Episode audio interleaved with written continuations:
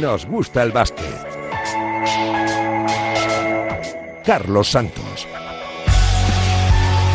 Y Raquel Valero, al frente de los mandos técnicos, ¿qué tal? ¿Cómo estáis? Bienvenidos una semana más a Nos gusta el básquet. Ya tenemos servido el cuadro final de la Copa del Rey que arrancará el próximo jueves 17 de febrero en eh, Granada. El eh, Juventud de Badalona que se va a medir al Lenovo Tenerife y el eh, Real Madrid al Breogán en la parte alta del cuadro, mientras que Valencia Vázquez jugará ante el UCAM eh, Murcia y el eh, Barcelona se enfrentará al Baxi Manresa en los partidos que se celebrarán el próximo viernes. Cuartos de final, jueves y viernes seis y media, nueve y media, semifinales, sábado día 19, seis y media, nueve y media y la gran final el domingo día 26 y media donde conoceremos al campeón de la Copa del Rey, que los últimos 12 años siempre han sido Real Madrid o Barça, pero que quién sabe si este año puede ser de nuevo el de las sorpresas, con varios conjuntos que llegan muy bien de moral y de confianza a la cita copera de Granada. Una cita que marca una semana interesante en el mundo del eh, baloncesto que nos deja las primeras diferencias importantes. El ACB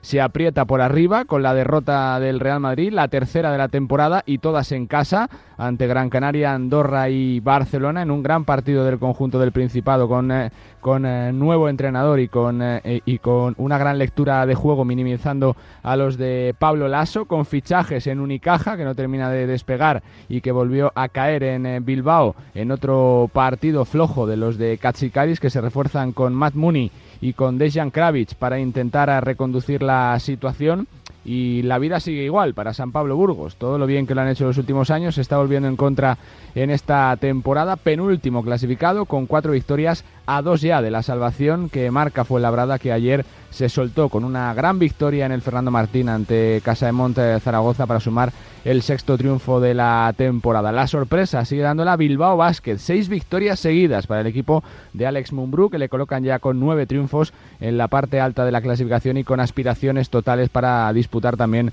el eh, playoff eh, por el eh, título. Y estamos en una semana doble de Euroliga, con eh, partidos importantes para el Barça, para consolidar ese primer puesto junto al Real Madrid, para el Vasconia, para engancharse a ese tren que permita luchar por los playoffs y para el Real Madrid, que podría dejar finiquitado prácticamente los dos objetivos de la temporada, el top 8 y top 4, si consigue dos victorias esta semana en casa ante Olympiacos y Zenit. Pero sin duda, uno de los nombres que más ha sonado en la semana es el de Basconia, temporada yo creo que de momento de rotundo fracaso, con un equipo que aspiraba mucho más, que fichó grandes jugadores en verano, como la vuelta de Granger, como el fichaje de Wade Baldwin, uno de los nombres propios de la pasada Euroliga, con, la, con el fichaje de Fontecchio, con Enoch, con Costello, pero que con eh, problemas, con lesiones, con cambio de entrenador, la salida de Dusko Ivanovic, la llegada de Spagia, sigue sin conseguir resultados. Se va a quedar fuera de una de sus competiciones fetiche, de la Copa del Rey. Habla claro el técnico Neven Spagia. Hemos dicho muchas veces que no jugar Copa para nosotros, eh, de nuestro, para nuestra afición, nuestro club, jugadores, mí como entrenador y todos que trabajamos. Eh, por aquí es un desastre, un fracaso y es, de verdad muy doloroso. Pero en otra manera eh, te empuja mucho para trabajar más con todas las dificultades que tenemos. Pero, dicho muchas veces, eh, no puedes cambiar ahora, pero puedes cambiar futuro y eso que vamos a hacer más cosas de la portada sonora. Uno de los movimientos más sorprendentes de las últimas horas, la salida de Tristan Buksevich eh, del Real Madrid rumbo al Partizan de Belgrado. Contrato multianual con el equipo de Obradovic, con jugosas cláusulas de salida, de las que también eh, pillaría el eh, Real Madrid y con posibilidad de seguir desarrollándose después de los huecos que se le han cerrado en la plantilla blanca con la renovación de Yabusel, con la llegada de Gaby Deck y con la recuperación de Anthony Randolph y de Trey Tompkins. Habla el eh, bueno de Pablo Lasso sobre la salida, sobre la marcha de Tristan Buksevich al Partizan de Belgrado. Yo creo que Tristan necesita tiempo, como todos los jugadores. Yo me alegro mucho de que vaya a un equipo en el que pueda demostrar su calidad, algo que nosotros no dudamos. Yo no tengo más que palabras buenas para Tristan. Creo que Tristan nos ha ayudado muchísimo en estos dos últimos años. Creo que me siento muy orgulloso de que un jugador como Tristan pregunte por él. Si te dijera media Europa te diría poco, ¿Que Pablo Lasso no le pone? Vale, pues culpa mía por no ponerle. Yo tengo que jugar para ganar y elijo a los que más me ayudan a ganar. Y creo que Tristan es un gran jugador, va a crecer muchísimo, va con uno, si no el mejor, de los mejores entrenadores que hay en Europa, él mismo lo ha dicho, con lo cual creo que es una, como se suele decir, un win-win para todos y yo le deseo la mayor de las suertes, que será la nuestra en, el. De chapó para Pablo Lasso que despide a una de sus jóvenes promesas que a sus 18 años deja el Real Madrid para jugar en el Partizan de Selko Obradovic. Y de la NBA, pendientes del mercado, nadie se libra prácticamente de rumores, pese a que Juancho eh, llegó hace un par de semanas a los Spars. Parece que su destino final tampoco sería la franquicia Tejane, que tiene incluso opciones de, volver a ser traspasado. Incluso se habla de Ricky Rubio como opción de, traspaso, pese a estar lesionado. También suena dentro de los rumores la la figura de Ibaka, que acaba contrato y que parece que le está costando volver después de su larga lesión con los Clippers, e incluso Facundo Campazo. Parece que el sistema de juego de Denver Nuggets, con Jokic como centro de todo, no beneficia al juego del argentino que incluso también podría tener, bueno, pues los días contados en Denver y salir rumbo a otra franquicia en su segunda temporada en la NBA. Ya se conocen además los quintetos para el próximo All-Star Game, el próximo 20 de febrero, coincidiendo con la final de la Copa del Rey, con LeBron y con Kevin Durant como capitanes del este y del oeste, con Jokic, con Wiggins, como la gran sorpresa Carrie Morant en el oeste, con LeBron y con Antetokounmpo, en beat de Mar de Rosen y Trae Young acompañando a Kevin Durant, que veremos si juega. Parece difícil porque lleva tiempo lesionado y parece que todavía le quedan unos eh, cuantos días. Y antes de cerrar esta portada sonora, dos sonidos más. Uno de Svetislav Pesic, actual seleccionador eh, serbio, que acaba de presentar en Belgrado su biografía, que recorre más de 40 años en los banquillos y 15 años como jugador. Protagonista en Radio Marca, hablando de su Barça, de Vicius y también de un hombre al que quiere mucho. Le tuvo en Girona Marc Gasol. Barça siempre, siempre favorito. Madrid también tiene jugadores, tiene calidad, experiencia también. Pero uh, Barça, Barça tiene todo, seguro, para volver a ganar. Todavía se tiene que jugar muchos partidos, pero pienso que Barça tiene todo primero para clasificarse para Final Four. Después uh, un partido decide. Charas es un uh, entrenador que se desarrolla cada año y que tiene mucho entusiasmo. Seguro que Charas tiene experiencia, grande experiencia como jugador ahora tiene una grande oportunidad, tiene todo que necesita un entrenador en Barça. Eh, poco a poco, seguro que Charas eh, se desarrolla como, como entrenador con experiencia, eh, mm. high level, alto level. Tiene que demostrar durante años. Marquis, una persona grande, yo tengo una relación especial con y admiro por todo lo que hace por el baloncesto, no solo en Girona, también y todo en España. Él ha hecho una decisión histórica después en NBA jugar en Segunda Liga de España, pero seguro que en un año, próximos años, él acaba su carrera en Girona para en ACB Liga. Las palabras de Svetlana Pesic también ha sido protagonista esta semana Leslie Knight, eh, jugadora histórica de estudiantes desde 2009 en España, prácticamente una de las nuestras y que el sábado jugaba su último partido por una buena causa. Va a ser mamá, tiene que ponerse de baja y, recibía el cariño de todo el eh, baloncesto femenino el eh, pasado sábado. El club se ha portado de 10 con ella. Chapó para estudiantes que le ha comprendido, que le permitió renovar, aún sabiendo que no podría disputar toda la temporada, siendo una de las mejores eh, jugadoras. Y toda la suerte para este nuevo reto precioso que afronta Leslie Knight, el de la maternidad, y que nos contaba así en marcador.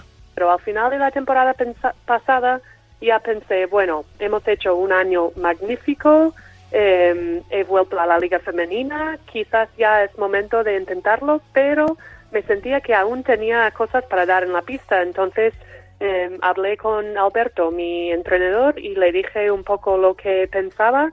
Y mi miedo fue que iba a dejar de jugar al baloncesto, pero no, quizás no me iba a quedar embarazada enseguida, quizás iba a tardar un año.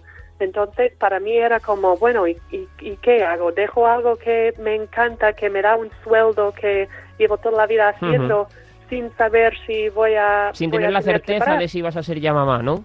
Claro, entonces me dijeron eso, pues Leslie, arriesgamos contigo y lo que lo que pase, pasará. Y al final, pues em, he podido jugar la primera vuelta entera, un, un pequeño parte del segundo, y ya, ya lo tengo que dejar y descansar un poco lo más bonito de la vida, lo que se enfrenta Leslie Knight, que será mamá en los próximos meses. Así que desde aquí toda la suerte del mundo para ella, que jugó este sábado su último partido. Así late el mundo del eh, baloncesto en esta semana de mucha Copa del Rey, de doble semana de Euroliga y donde la temporada va cumpliendo etapas. Arranca ahora 60 minutos para hablar de baloncesto, con mucha copa, con mucho análisis y con grandes protagonistas. Un hombre que poco a poco va viendo la luz después de dos años eh, prácticamente parado por lesiones y que, fue eh, y, que fue protagonista de una de las grandes sorpresas de la temporada y uno de los mejores jugadores tanto de la Euroliga como de la Liga LEP. Casi nada, aquí comienza Nos gusta el básquet.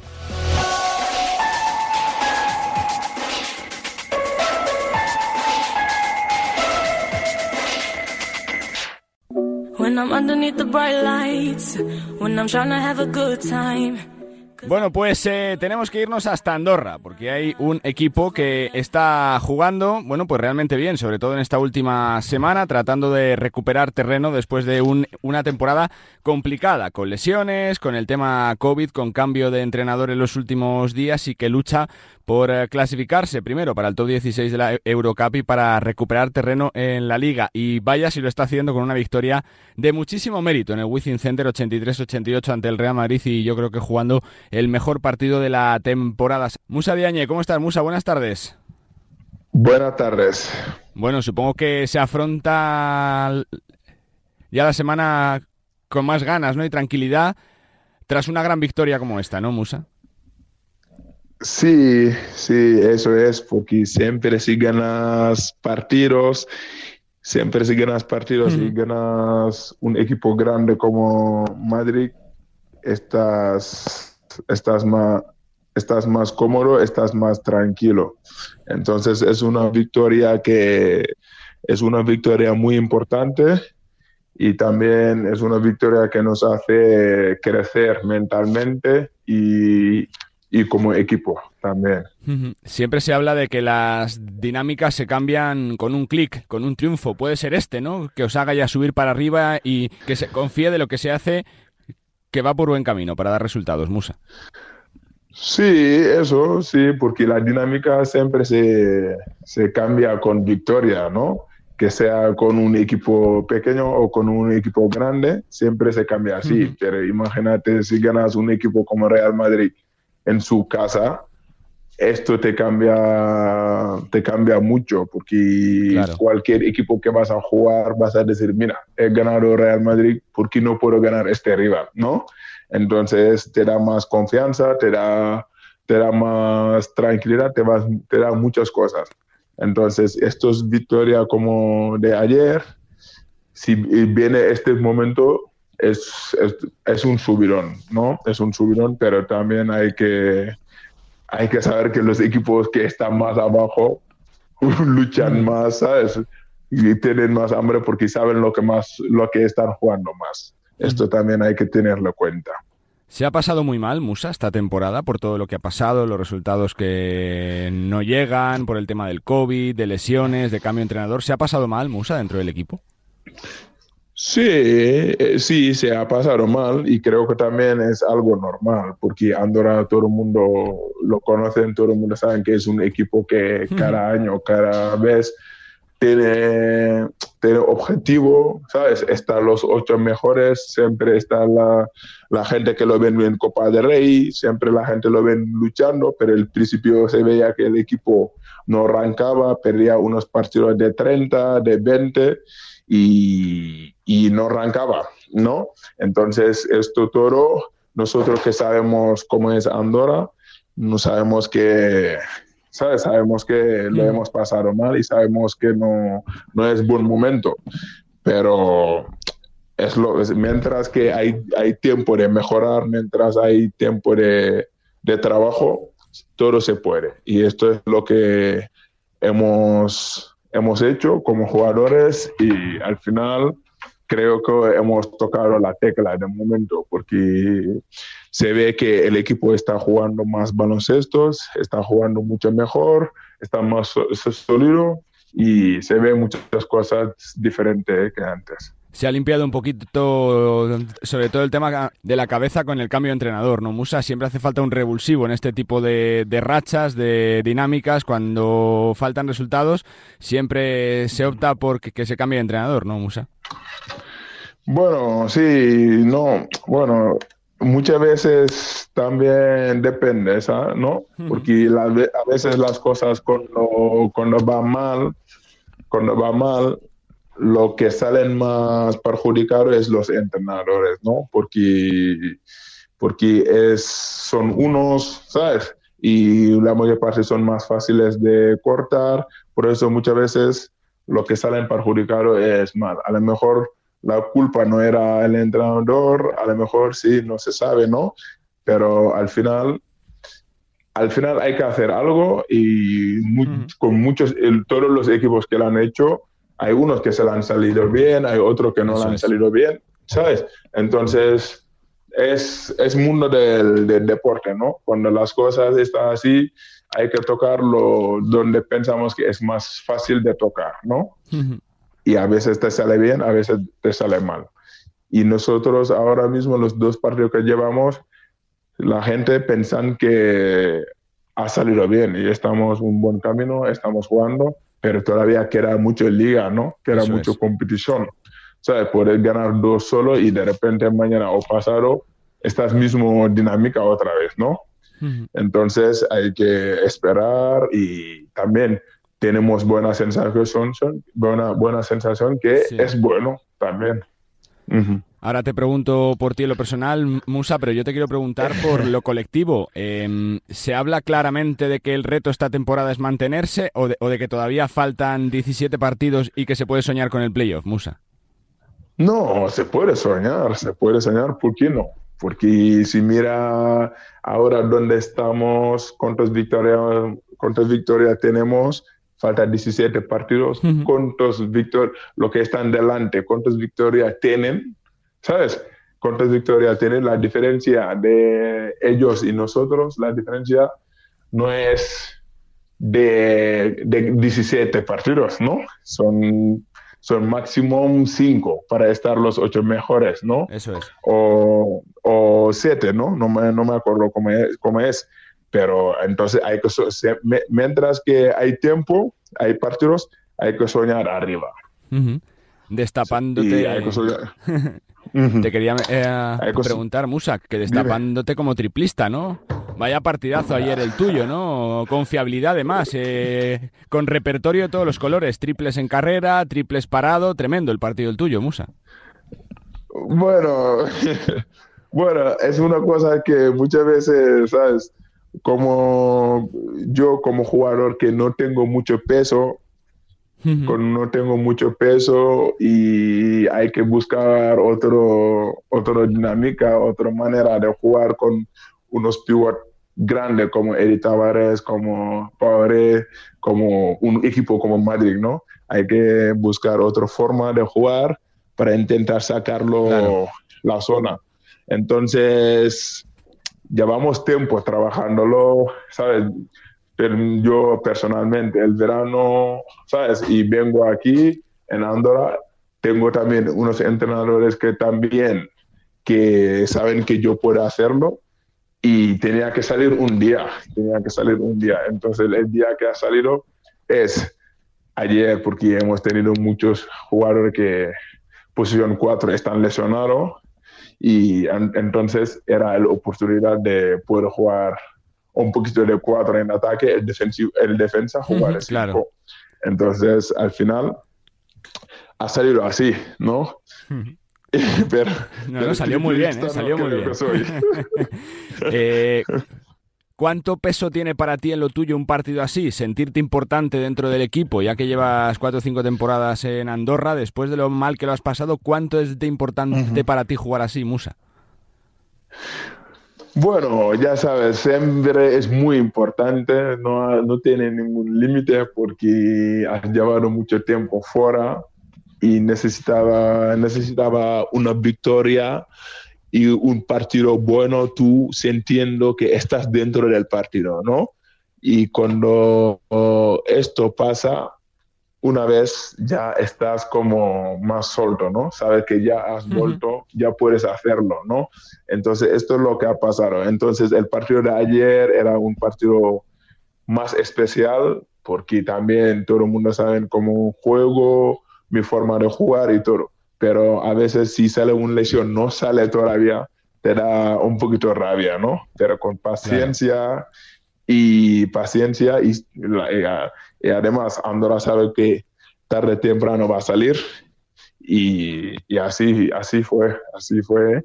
Ayer ha salido, pero muy grande, ¿sabes? La verdad que muy contento, no fue, y además es un jugarlo con un equipo grande, ¿sabes? Sin duda. Es, tiene mérito, tiene mérito.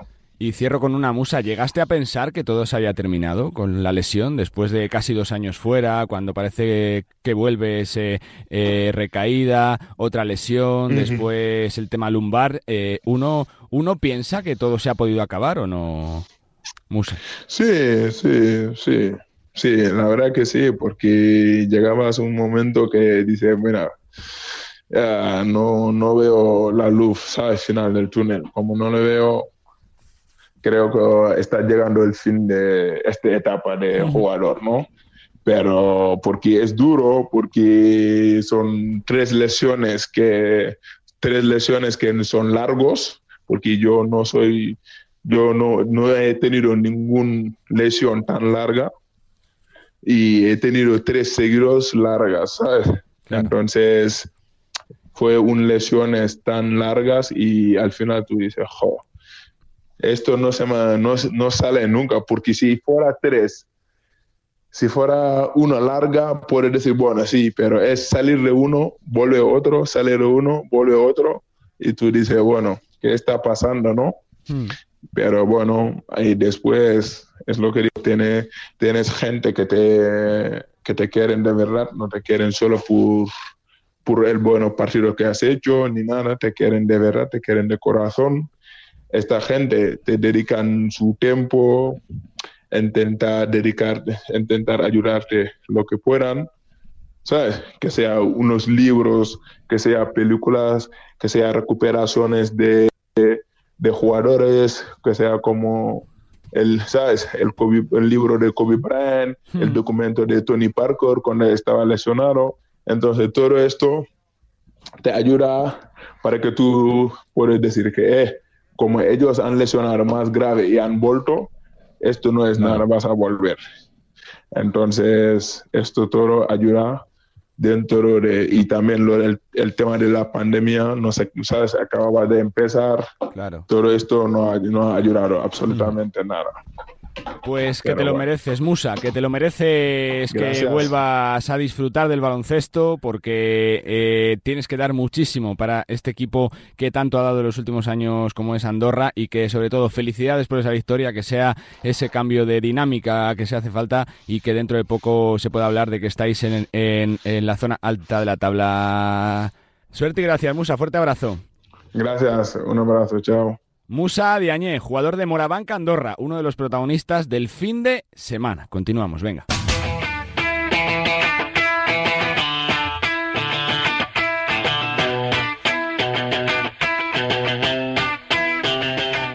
Ya hemos analizado en la presentación eh, los sonidos de los eh, protagonistas y toca meterse un poquito en faena. Es verdad que quedan todavía 17 días para la cita copera pero ya tenemos servido el cuadro final de la cita de Granada. Recordamos a partir del 17 de febrero, jueves y viernes los cuartos de final, el sábado las semis y el domingo la gran final. Y para analizar tengo a tres voces de absoluto lujo, compañero de Marc, Canacho Duque. Hola, Nacho, ¿qué tal? ¿Cómo, están? Muy buenas, ¿todo bien? Muy buenas, todo bien, todo bien. De Basket News, de Dazón, saludo a Miguel Lois. Miguel, ¿qué tal? ¿Cómo están? Muy buenas. ¿Qué tal? Muy buenas. Y también comentarista, youtuber, Daniel eh, Bobadilla, bienvenido. Daniel, ¿cómo estás? Bien, muy buenas tardes a todos.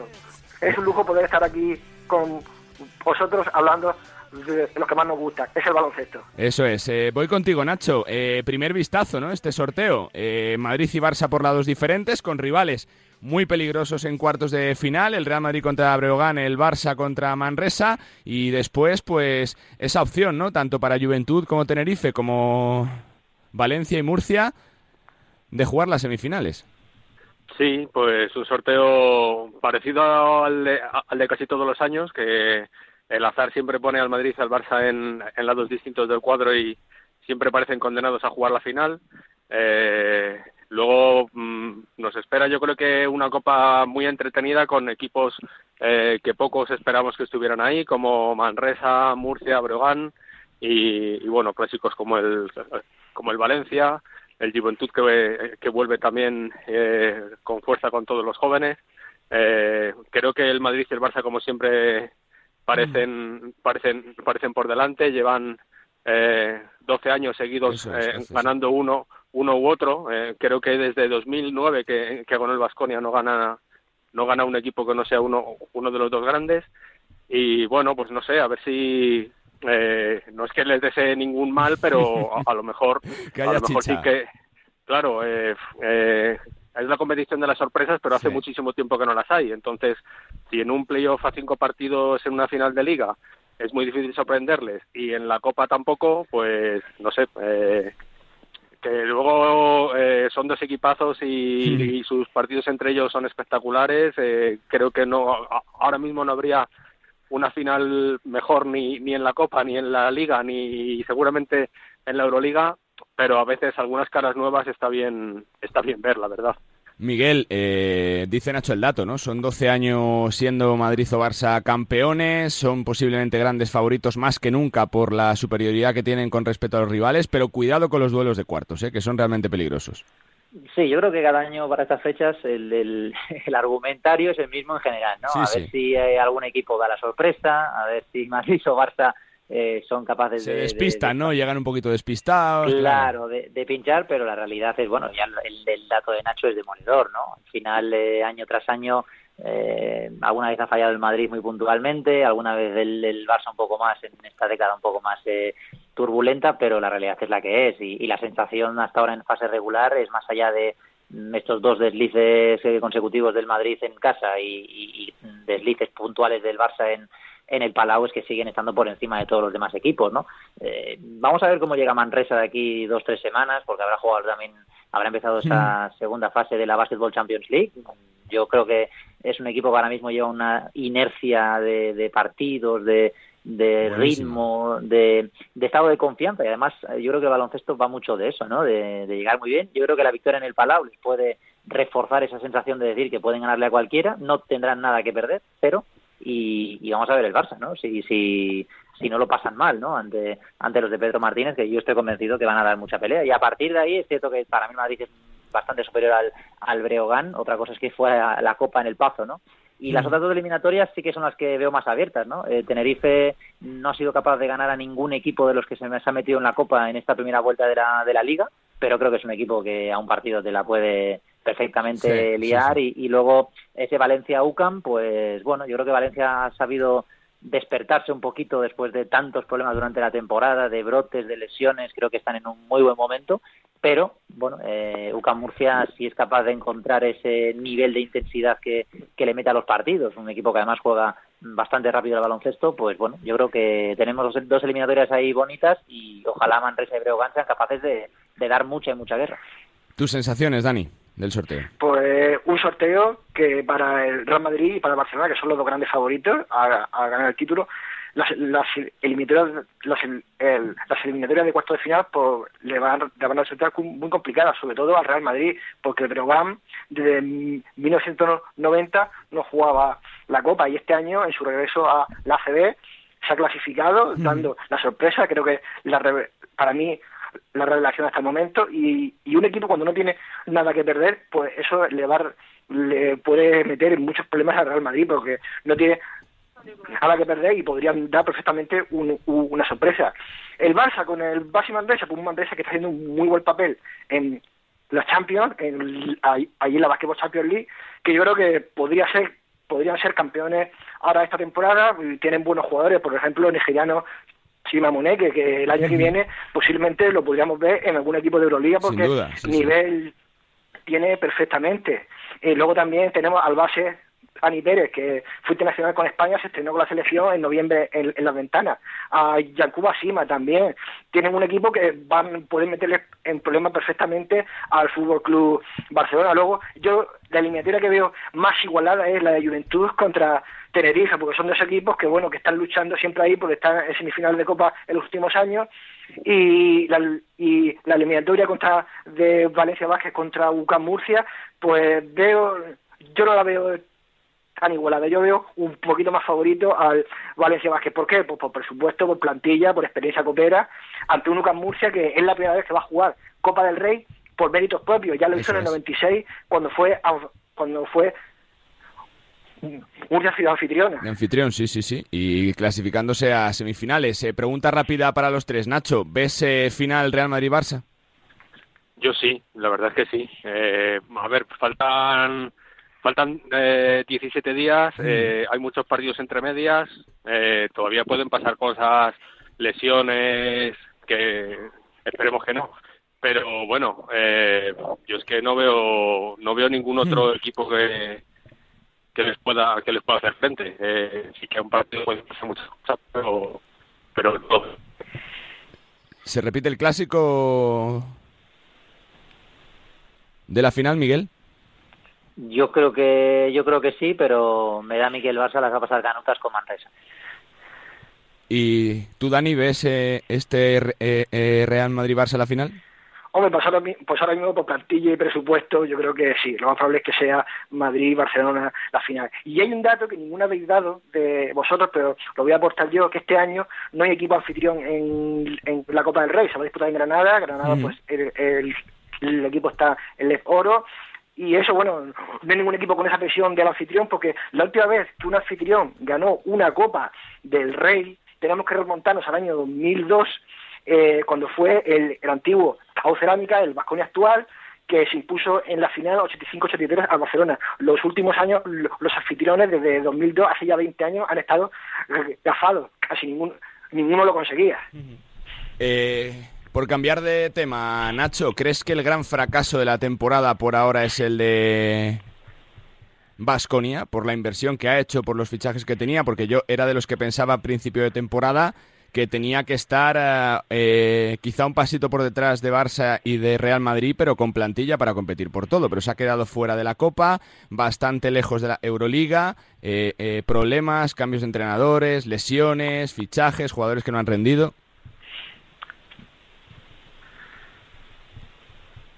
Voy contigo, Miguel. Sí, yo creo que yo creo que sí. Hasta ahora, visto lo visto, un equipo del potencial de Vasconia con la retaíla de jugadores que había incorporado este verano, ¿no? Que luego podemos hablar quizá de, de falta de profundidad de banquillo o quizá algún perfil ausente, sobre todo en el juego interior, donde para mí es seguramente la, el punto más débil, ¿no? De este, de este equipo de, de Spagia. Con Ivanovic, pues Wade Baldwin ya se vio que no que no encajó. Luego cuando entras en esa inercia, inercia negativa, es cierto que a veces pues cuesta, ¿no? Encontrar la regularidad. Cuando parecía que Vasconia encontraba un poco esa línea a seguir a finales de diciembre, ¡pam!, le llega el, brote en el equipo, que yo creo que les ha des- desestabilizado bastante. Lo, más eh, preocupante seguramente es la imagen que está ofreciendo Vasconia en muchos partidos, que encaja parciales muy amplios, donde no es capaz de reaccionar y, donde ahí pues se le escapan la, la gran mayoría ¿no? de, de los partidos que ha perdido hasta ahora. Eh, no meterse en Copa y realmente tener los playoffs de la Euroliga mm, bastante lejos ya y aún quedando toda la segunda vuelta, pues hombre, eh, yo creo que la temporada hasta ahora es bastante decepcionante de, de Baskonia. No sé, Nacho, si piensas que es el eh, gran eh, fracaso por ahora de la temporada, ¿no? Porque yo pensaba, como decía al principio, que, podía rendir bien, que podía estar peleando incluso cara a cara con Real Madrid-Barça, pero es que está teniendo muchísimos problemas y, y jugadores que no están funcionando. Sí, eh, yo creo que yo creo que es la opinión unánime. Eh, si en verano nos dicen que, que el Vasconia va a hacer un año como el que está haciendo, Hmm. creo que nos sorprendería a todos. Eh, cuando cuando empezaron a fichar jugadores, eh, creo que la mayoría pensamos que muchos de esos jugadores encajaban como un guante en la filosofía del equipo, en, con, el, con el espíritu Vasconia. Luego resulta que, tuvieron problemas algunos con Dusko. Eh, se fue Dusko, ha venido Spagia y tampoco ha cambiado mucho eh, por inversión, por nombre, porque al final es uno de los que tiene plaza fija en la Euroliga, eh, debería tener una plaza asegurada también en, en Copa todos los años. Y bueno, eh, junto a ellos yo añadiría también al Unicaja, que lleva unos años de bajón. este año la verdad es que está siendo un año muy muy decepcionante y no sé a los que a los que pensamos que apostar por el producto nacional es una cosa fabulosa, nos está dejando un, nos está dejando un poco mal, la verdad. Dani, ¿piensas que es el gran fracaso de la temporada por ahora? Hombre, sin duda alguna, yo, yo estoy de acuerdo con todos vosotros y no es que lo hayamos dicho nosotros aquí ahora mismo, es que hasta el mismo entrenador, Eben España, ha dicho que el, el un fracaso, estar en la Copa es un, es un fracaso, un desastre. Vasconia pues fichó jugadores de cierta calidad a principio de temporada como Wade Aldwin, que bueno que había rendido bien eh, en el Bayern Múnich.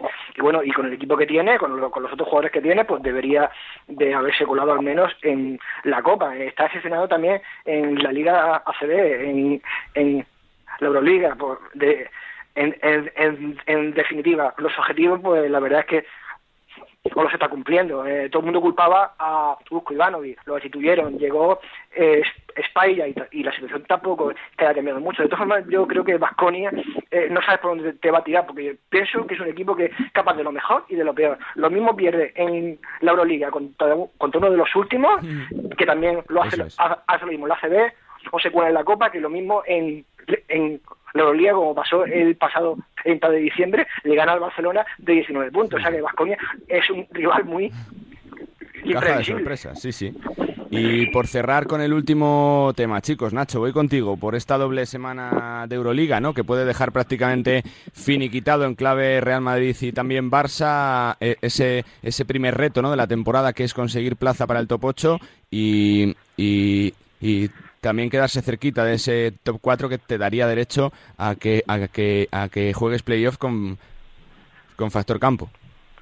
Sí, yo creo que eh, los dos lo tienen más o menos encarrilado y en esta doble jornada igual igual eh, apuntalan sus sus respectivas primera y segunda plaza. Eh, la verdad es que sería eh, una liberación para todos. No es que no es que se puedan no es que se puedan echar a dormir porque porque queda queda bastante temporada todavía pero bueno, eh, si te garantizas estar en los playoffs, eh, mm, ya es un eh, ya es una tranquilidad. Eh, si te vas acercando a las a las cuatro primeras plazas y las y las cierras rápido, eh, después de una temporada que está siendo durísima con, con un montón de acumulación de partidos y todo, eh, y con las plantillas que tienen, podrían rotar y, y llegar mucho más frescos a los a los playoffs.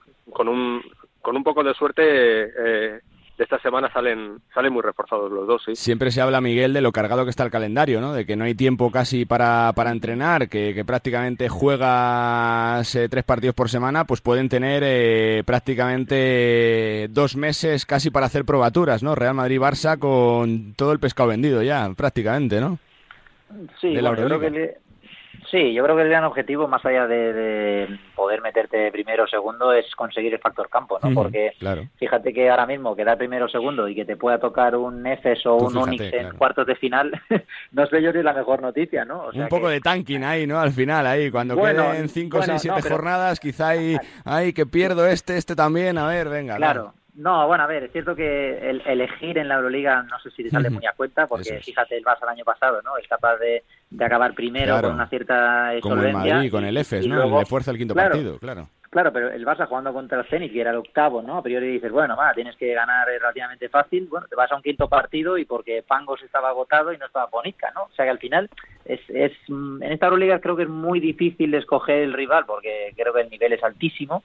El, lo más importante es tener el factor cancha. Eso me parece que es eh, fundamental eh, y además eh, en los creo que desde que está el nuevo formato el que ha acabado primero nunca ha ganado la Euroliga. O sea que eh, bueno, mm, yo creo que más allá del número final, lo importante es conseguir factor cancha. Creo que Barça y Madrid están haciendo una fase regular espectacular. Lo del Madrid para mí es una eh, es casi heroico, ¿no? Porque creo que desde noviembre solo es una derrota en Euroliga, o sea que bueno, mm, con, con muy buenas sensaciones los equipos españoles, lástima lástima Vasconia y bueno, semana semana propicia, sobre todo creo que el Barça lo tiene en calendario un poquito más fácil con Bayern y, y y el Madrid sí que es verdad que, bueno, Olympiacos fuera de casa baja un poco prestaciones y el Zenit es un hueso duro de roer, a ver si son capaces de recuperar a Napier, porque creo que es uno de los nombres propios de esta temporada a la que vuelva, pero, pero bueno, en fin, creo que rendimiento altísimo de, de los dos. Cierra Dani con tu sensación de los dos. Pues yo pienso que tanto Madrid como Barça, yo creo que han ocupado el primer y segundo puesto en la clasificación para los cuartos de final de la Euroliga, en esos playoffs. No me atrevo yo a, a pronosticar quién será primero y quién será segundo, todavía no. Pero bueno, también que tengan cuidado porque el Olimpia Milán está tercero por ahí acechando y luego pierdes un partido o dos seguidos y los otros ga- ganan dos o tres seguidos y se te ponen por delante. Eh, Bueno, lo del factor cancha, pues sí, aunque el año pasado se vio que el factor cancha a veces pues no, Exacto. no es mucho, porque mira los problemas que puso Zenit al, al Barça, o sea que tampoco hay que fiarse demasiado. La excepción este año de la Euroliga para mí está siendo el, el Anadolu UEFA, que va a pasar de ser campeón a luchar por obtener algu- alguna plaza en, en los playoffs. Todavía queda un poco, pero vamos a ver si lo consigue. Es que el, el problema es que si Madrid o Barça quedan primero o segundo, el eje podría meterse eh, séptimo, octavo Eso y es, podría sí, sí, tocarle, complicándole mucho. Te hace una avería. Sí, sí, sí. La verdad que lo contaremos, pero puede ser una manzana realmente envenenada para Real Madrid y Barça si, si siguen confirmando sus buenas sensaciones. Señores, que es un placer, que queda poquito ya para disfrutar de la Copa del Rey y que tenemos una semana chulísima por delante. Fuerte abrazo, gracias. Un abrazo, hasta adiós. Nacho Duque desde Marca y Marca.com, Miguel Lois desde Basket News y Dazón y Daniel Bobadilla, compañero analista y también, por supuesto, eh, eh, youtuber, ¿no? Con esas eh, crónicas siempre de los partidos de Euroliga para analizar lo que está siendo el primer vistazo al sorteo. Se hablará mucho de la Copa, por supuesto, en Radio Marca como todos los años y de una semana doble de Euroliga que nos puede dejar a Real Madrid y Barcelona con, con el trabajo casi casi hecho y con el objetivo de la temporada conseguido. Y por supuesto que lo contaremos. Seguimos con más temas, venga.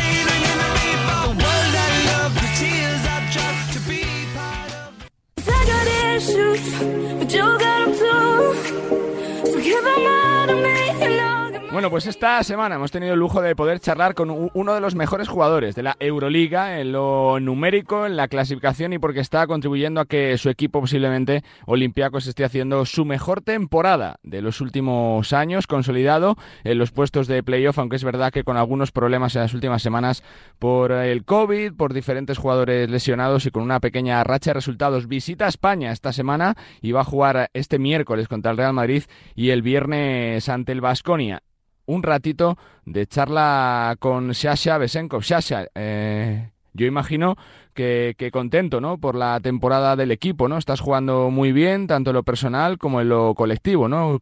Se os ve realmente sólidos, ¿no? Sí, que estamos jo- contentos. Eh, los últimos tres partidos no jugamos muy bien, pero queremos cambiar esta cosa desde el próximo partido. Y estamos contentos que nuestro recorte es bueno y que estamos eh, eh, arriba en la cl- clasificación en Euroliga. Supongo que tiene que ser eh, difícil, ¿no? Para un jugador toda esta situación del COVID, de la incertidumbre, de no saber cuándo se juega el partido, de un día antes eh, prácticamente dar positivo y tener que aislarte, es algo, algo difícil, ¿no? Para los jugadores. Ah, sí, es, es muy difícil para los jugadores y los equipos esta situación con COVID porque eh, no sabes eh, eh, qué jugadores eh, van a jugar o en qué situación cada equipo va a estar, entonces es muy difícil para todos los equipos. Te pregunto por el factor cancha, porque se ha visto que una de las virtudes de Olympiacos es su 12-0 en casa, ¿no? Es un, es un club que está totalmente invicto delante de su público. ¿Cuánto es de importante jugar delante de los fans después de un año de gradas vacías, Sasa? Uh, sí, en, en el casa tenemos uh, 9-1 y es muy importante que jugamos bien en casa y con, nuestro, con nuestros fans uh, y creo que tenemos una, una, casa, un, un, campo muy difícil para jugar y estamos contentos que jugamos bien y ganamos en casa. Ah, no puedo decir, ahora no, no, pensamos en Final Four o, Final Eight o este cosas, pensamos uh, solo en el siguiente partido. Te pregunto por el oponente, por el primer rival de esta semana, el Real Madrid. ¿Qué piensas del Real Madrid? ¿Es uno de los, de los grandes candidatos para ti? Sí, Real Madrid es un muy buen equipo. Creo que ahora juega el mejor baloncesto en Europa y siempre es un campo, Palacios de Deportes, muy difícil para jugar y para ganar en este campo necesitas uh, jugar 100% cada acción, cada defensa y cada ataque. ¿Tienes favorito de Euroliga, Shasha? Uno que ya ha jugado contra todos los equipos, contra EFES, contra Real Madrid, contra Barça. ¿Uno tiene candidato para ser campeón? Eh, yo creo que hasta ahora Real Madrid y Barcelona juegan mejor, pero nunca sabes. Armani, Cesca, uh, Efes, muy, equipos muy buenos con experiencia y Euroliga es como un maratón y es muy difícil para decir. Supongo que feliz en Atenas, ¿no? Llevas ya tres temporadas en Olympiacos. ¿Cuál es la parte que más te ha sorprendido, ¿no? De esta etapa en Grecia, de, de tu rol dentro de Olympiacos, Shasa. La vida en Athens es buena y me gusta aquí. Juego allí cuatro años, casi cuatro años y uh, todo, todo me va bien con, uh, con uh, momentos difíciles, con momentos felices, pero la vida en Atenas más o menos está perfecta. Te pregunto por la leyenda Spanulis. Eh, le hemos visto en el Within Center visitando a la Real Madrid. Está involucrado también dentro de la asociación de jugadores. Es el primer año sin la leyenda, sin Spanulis, en eh, dos décadas eh, de Euroliga. ¿Qué legado deja para el baloncesto, Spanulis, Sasa? Primer, primer año sin Basilis. Basilis, todos sabemos que es para baloncesto europeo y en el principio fue muy difícil, pero Basilis Legacy está aquí para siempre, para el equipo, para baloncesto europeo, para Euroliga, para todo. Y por eso Basilis Legacy para baloncesto es, es ganar y está siempre aquí. ¿Recuerdas tus años en el Barcelona? ¿Qué te parece este Barça?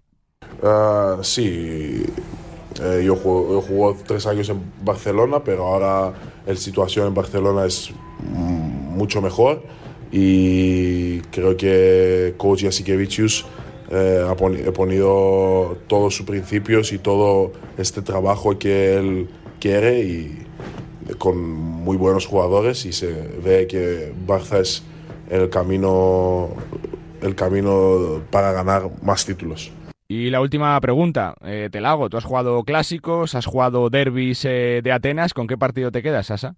Ah, de clásico de Atenas es eh, más espectacular. de, de pasión, pasión de fans es muy diferente. Yo creo que un Panathinaikos Olympiacos para mí es más espectáculo y más difícil que un Madrid-Barcelona. Pues esto es lo que nos contaba Sasha Besenkov en las horas previas a viajar a España a enfrentarse con el Real Madrid y con el Vasconia, uno de los candidatos a Final Four. Está jugando realmente bien. El equipo de Georgios Barzocas y Besenkov aparece como una de las referencias del conjunto griego que va a reeditar con el Real Madrid posiblemente el gran clásico del viejo continente.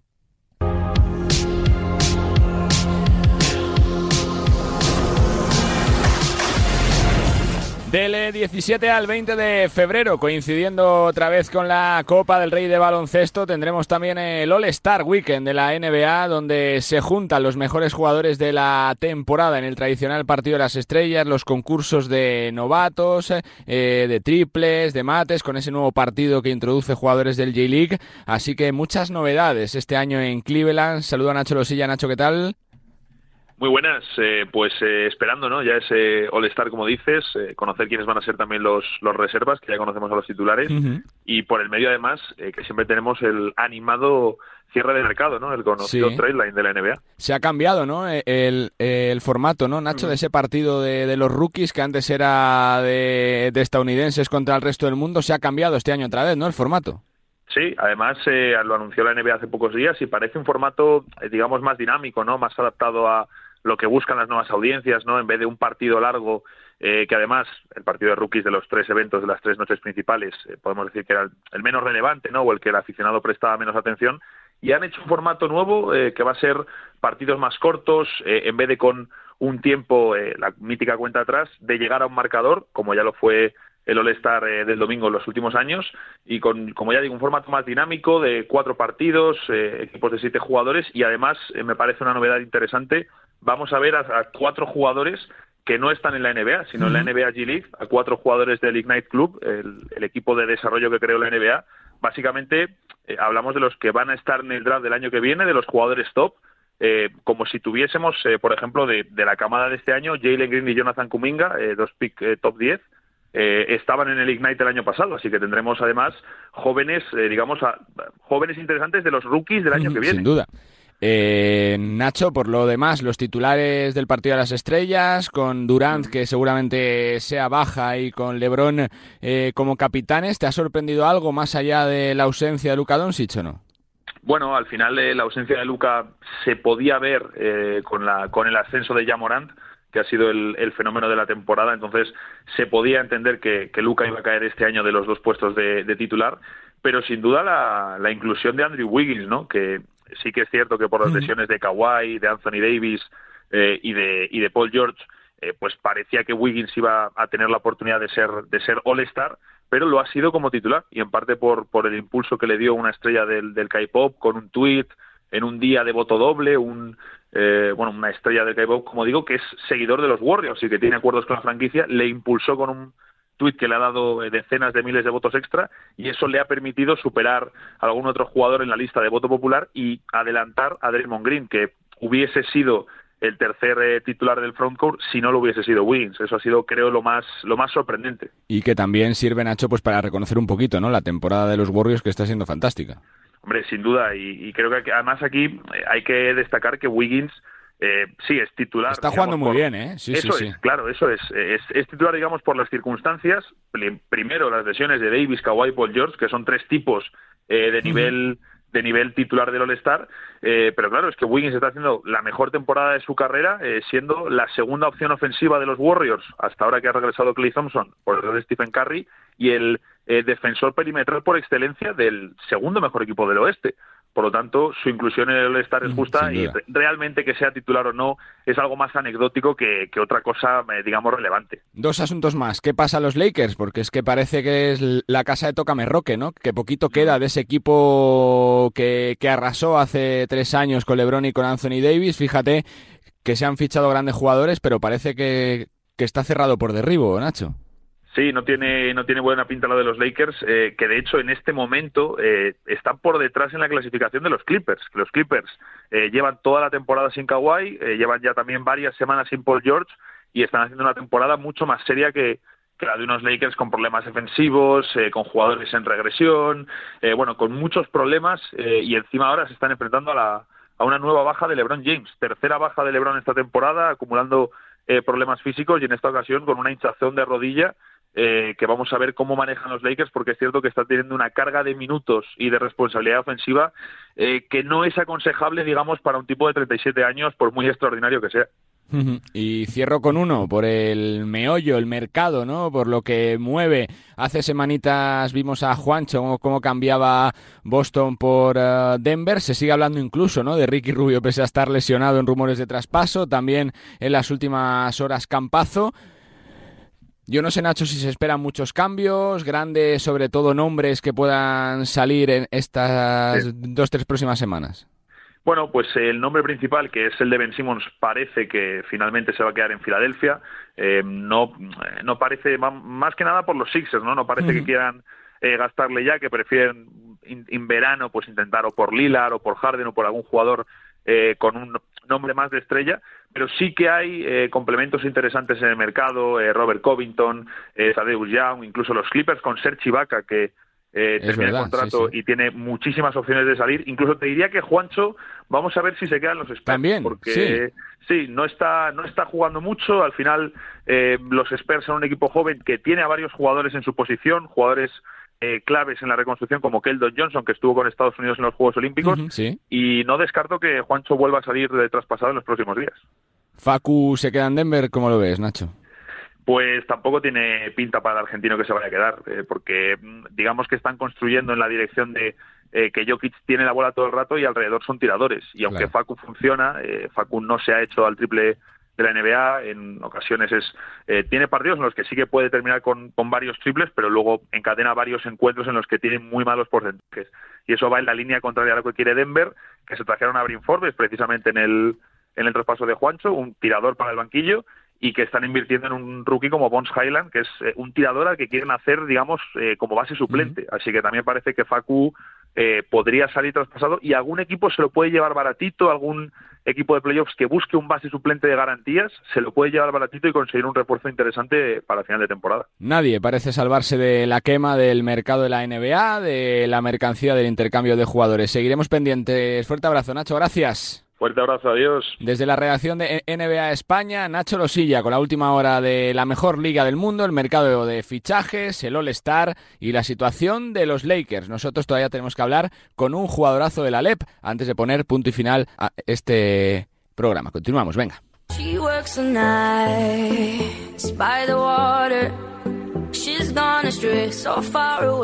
Bueno, pues eh, esta parte final del programa la vamos a dedicar a hablar de Forza Lleida, de la Leporo, porque merece la pena compartir un ratito de charla con uno de los mejores jugadores de la Leporo como Michael Carrera. Su equipo está con 11 victorias y 3 derrotas, tiene muchos partidos que recuperar todavía por el COVID, pero lleva una racha absolutamente tremenda de triunfos. Michael, ¿qué tal? ¿Qué tal? ¿Qué tal? ¿Cómo estás? Muchísimas bendiciones para todos y bueno, gracias a ti y a todos por la oportunidad. Es para estar contentos, ¿no, Michael? Sí, de verdad que sí, ¿eh? De verdad que esto ha sido una temporada de, de muchas cosas positivas. Eh, de verdad, si me, si, me, si me preguntas esto al principio de temporada, te, te diría que, oye, no, no sabíamos no, no, no, no, no sabríamos qué, qué, qué, decirte, ¿no? Pero yo creo que poco a poco hemos, hemos ido mejorando como equipo y como jugadores y, y lo bueno de todo es que todos nos la llevamos muy bien, eso es lo más, lo más bonito de todo. ¿Se ha superado un poquito lo que se esperaba del equipo, Michael, cuando empezó la temporada o no? Sí, de verdad que sí, ¿eh? eh eh, para como como tenemos un equipo muy muy joven no eh, creo que yo creo que somos Thomas y yo y Chuck los más entre comillas los más viejitos no los más viejos. Eh, wow, yo creo que eso da, mucho de qué hablar de la, de la capacidad de, todos como, como jugadores, ¿no? De todos los jóvenes que, que de verdad que, han, que, que, no me han demostrado a mí nada, sino que nos han demostrado a, todos, a, a Lleida, a, la liga, que, que tienen de capacidad de, de, mejorar y de, y de seguir adelante, ¿no? Eh, de verdad que eso para nosotros y nos alegra muchísimo y creo que cada día aprendemos más y, cada día estamos dando el granito de arena para, para seguir ganando y seguir jugando como estamos jugando. Son eh, cinco victorias seguidas, balance de 11 victorias y tres derrotas en 14 encuentros. Faltan tres pendientes por el COVID. Se ha ganado a Estudiantes, se ha ganado a Girona. ¿El eh, reto es ascender, Michael?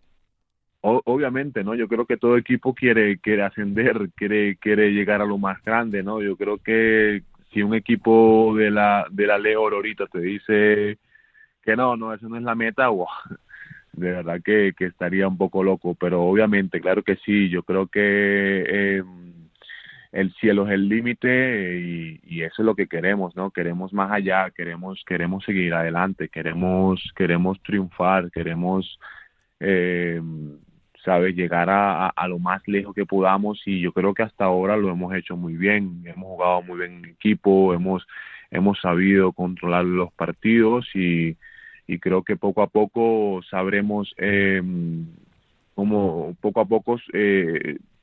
Vamos, sabemos cómo, sabremos cómo jugar cada partido.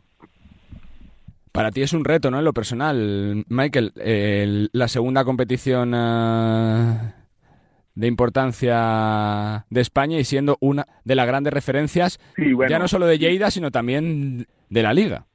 Sí, bueno, yo creo que yo creo que eso ha sido para mí eh, no, no importante porque yo creo que el ganar y el que el equipo esté tranquilo y que todos estemos en un ambiente de, de, felicidad y, y, estemos todos tranquilos, eh, yo creo que eso para, para nosotros, eh, eh, sabes, da mucho, ¿no? Y yo creo, yo y, hay que darle las gracias a todos mis compañeros de equipo porque de verdad que me han que han sabido buscarme en los momentos que, que, me necesitan, por lo menos Tomás y todos los muchachos, eh, han sabido buscarme en los momentos eh, más, más eh, que me han necesitado en el partido y, de verdad los le agradezco a todos ellos por la por la por, por ese por ese por esa por ese grano de confianza que me han dado no y creo que hasta el coach también merece mucho crédito y, y hasta todos os faltan bueno y obviamente cuando uno dice wow eh, carrera es uno de los baluartes obviamente que eso que eso es vale mucho no pero a la vez como que sigo jugando sigo haciendo mi trabajo eh, lo importante es ganar. Eso es lo, más importante seguir ganando para para lograr el objetivo em, uno que ya ha jugado contra estudiantes, contra Girona, todavía hay partidos pendientes. ¿Quién te parece el más fuerte para subir? quizá estudiantes, ¿no? Es, el, el eh, favorito, ¿no? Sí, bueno, estudiantes obviamente viene de la, de la ACB, viene de, de, de, obviamente una de las mejores, una la mejor liga de, de, Europa y son muy duros, son duros y, saben jugar y, y, y, sabes y tienen mucha experiencia experiencia en el en el en el en el tabloncillo. Eh, yo creo que también Girona, como lo has dicho, Granada también, sabes, tienen un equipazo y, bueno, así que, pero nosotros siempre vamos, vamos juego tras juego. Nosotros no es que, oye, pensamos en Granada que queda, nos queda en tres semanas.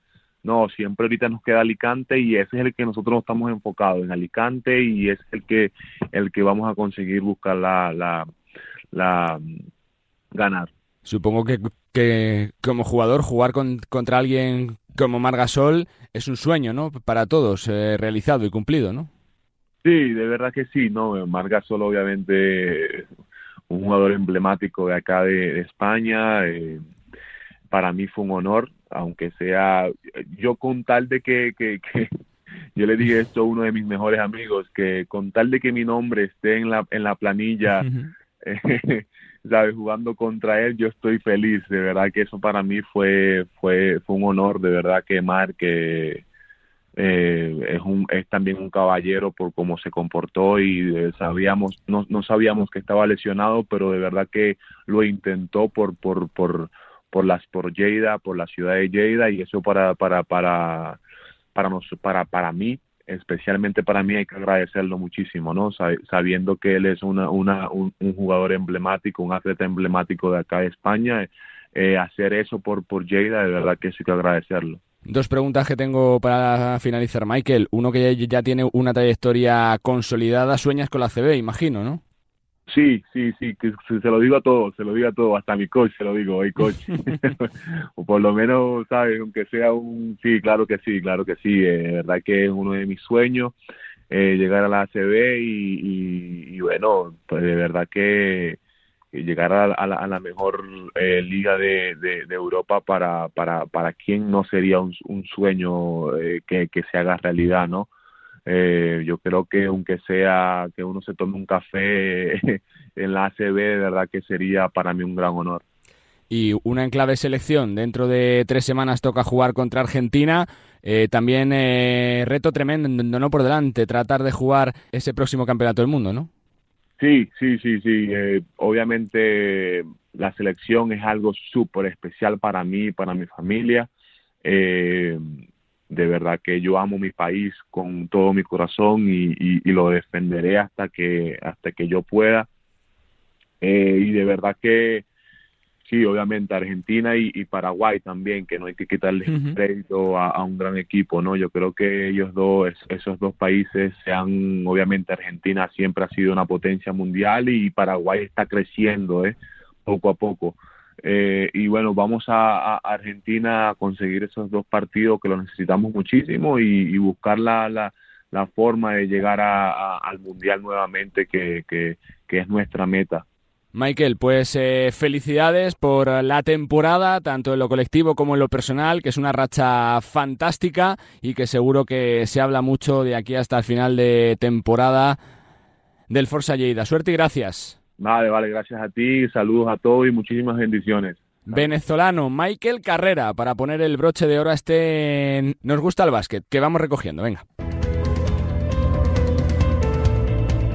Pues con las palabras de Michael eh, Carrera despedimos este Nos gusta el eh, básquet con mucho baloncesto como cada semana en Radio Marca y con unos días por delante para disfrutar. Ya no queda nada para la Copa del Rey, prácticamente dos semanas para la cita más eh, bonita y especial del año, la que mueve todo el mundo del baloncesto y también una semana con doble compromiso en Euroliga, con partidos de Eurocup, con el comienzo de la fase final de la Champions para Tenerife y para Baxi Manresa y con fichajes tanto en ACB como en la NBA antes del eh, parón por eh, las eh, ventanas, con derrotados y con ganadores en unos días intensos como siempre. Nosotros nos vamos la semana que viene más baloncesto, cada día más previa de Copa que ya está aquí para disfrutar de los ocho mejores equipos. Sean felices, disfruten de la radio, disfruten del básquet.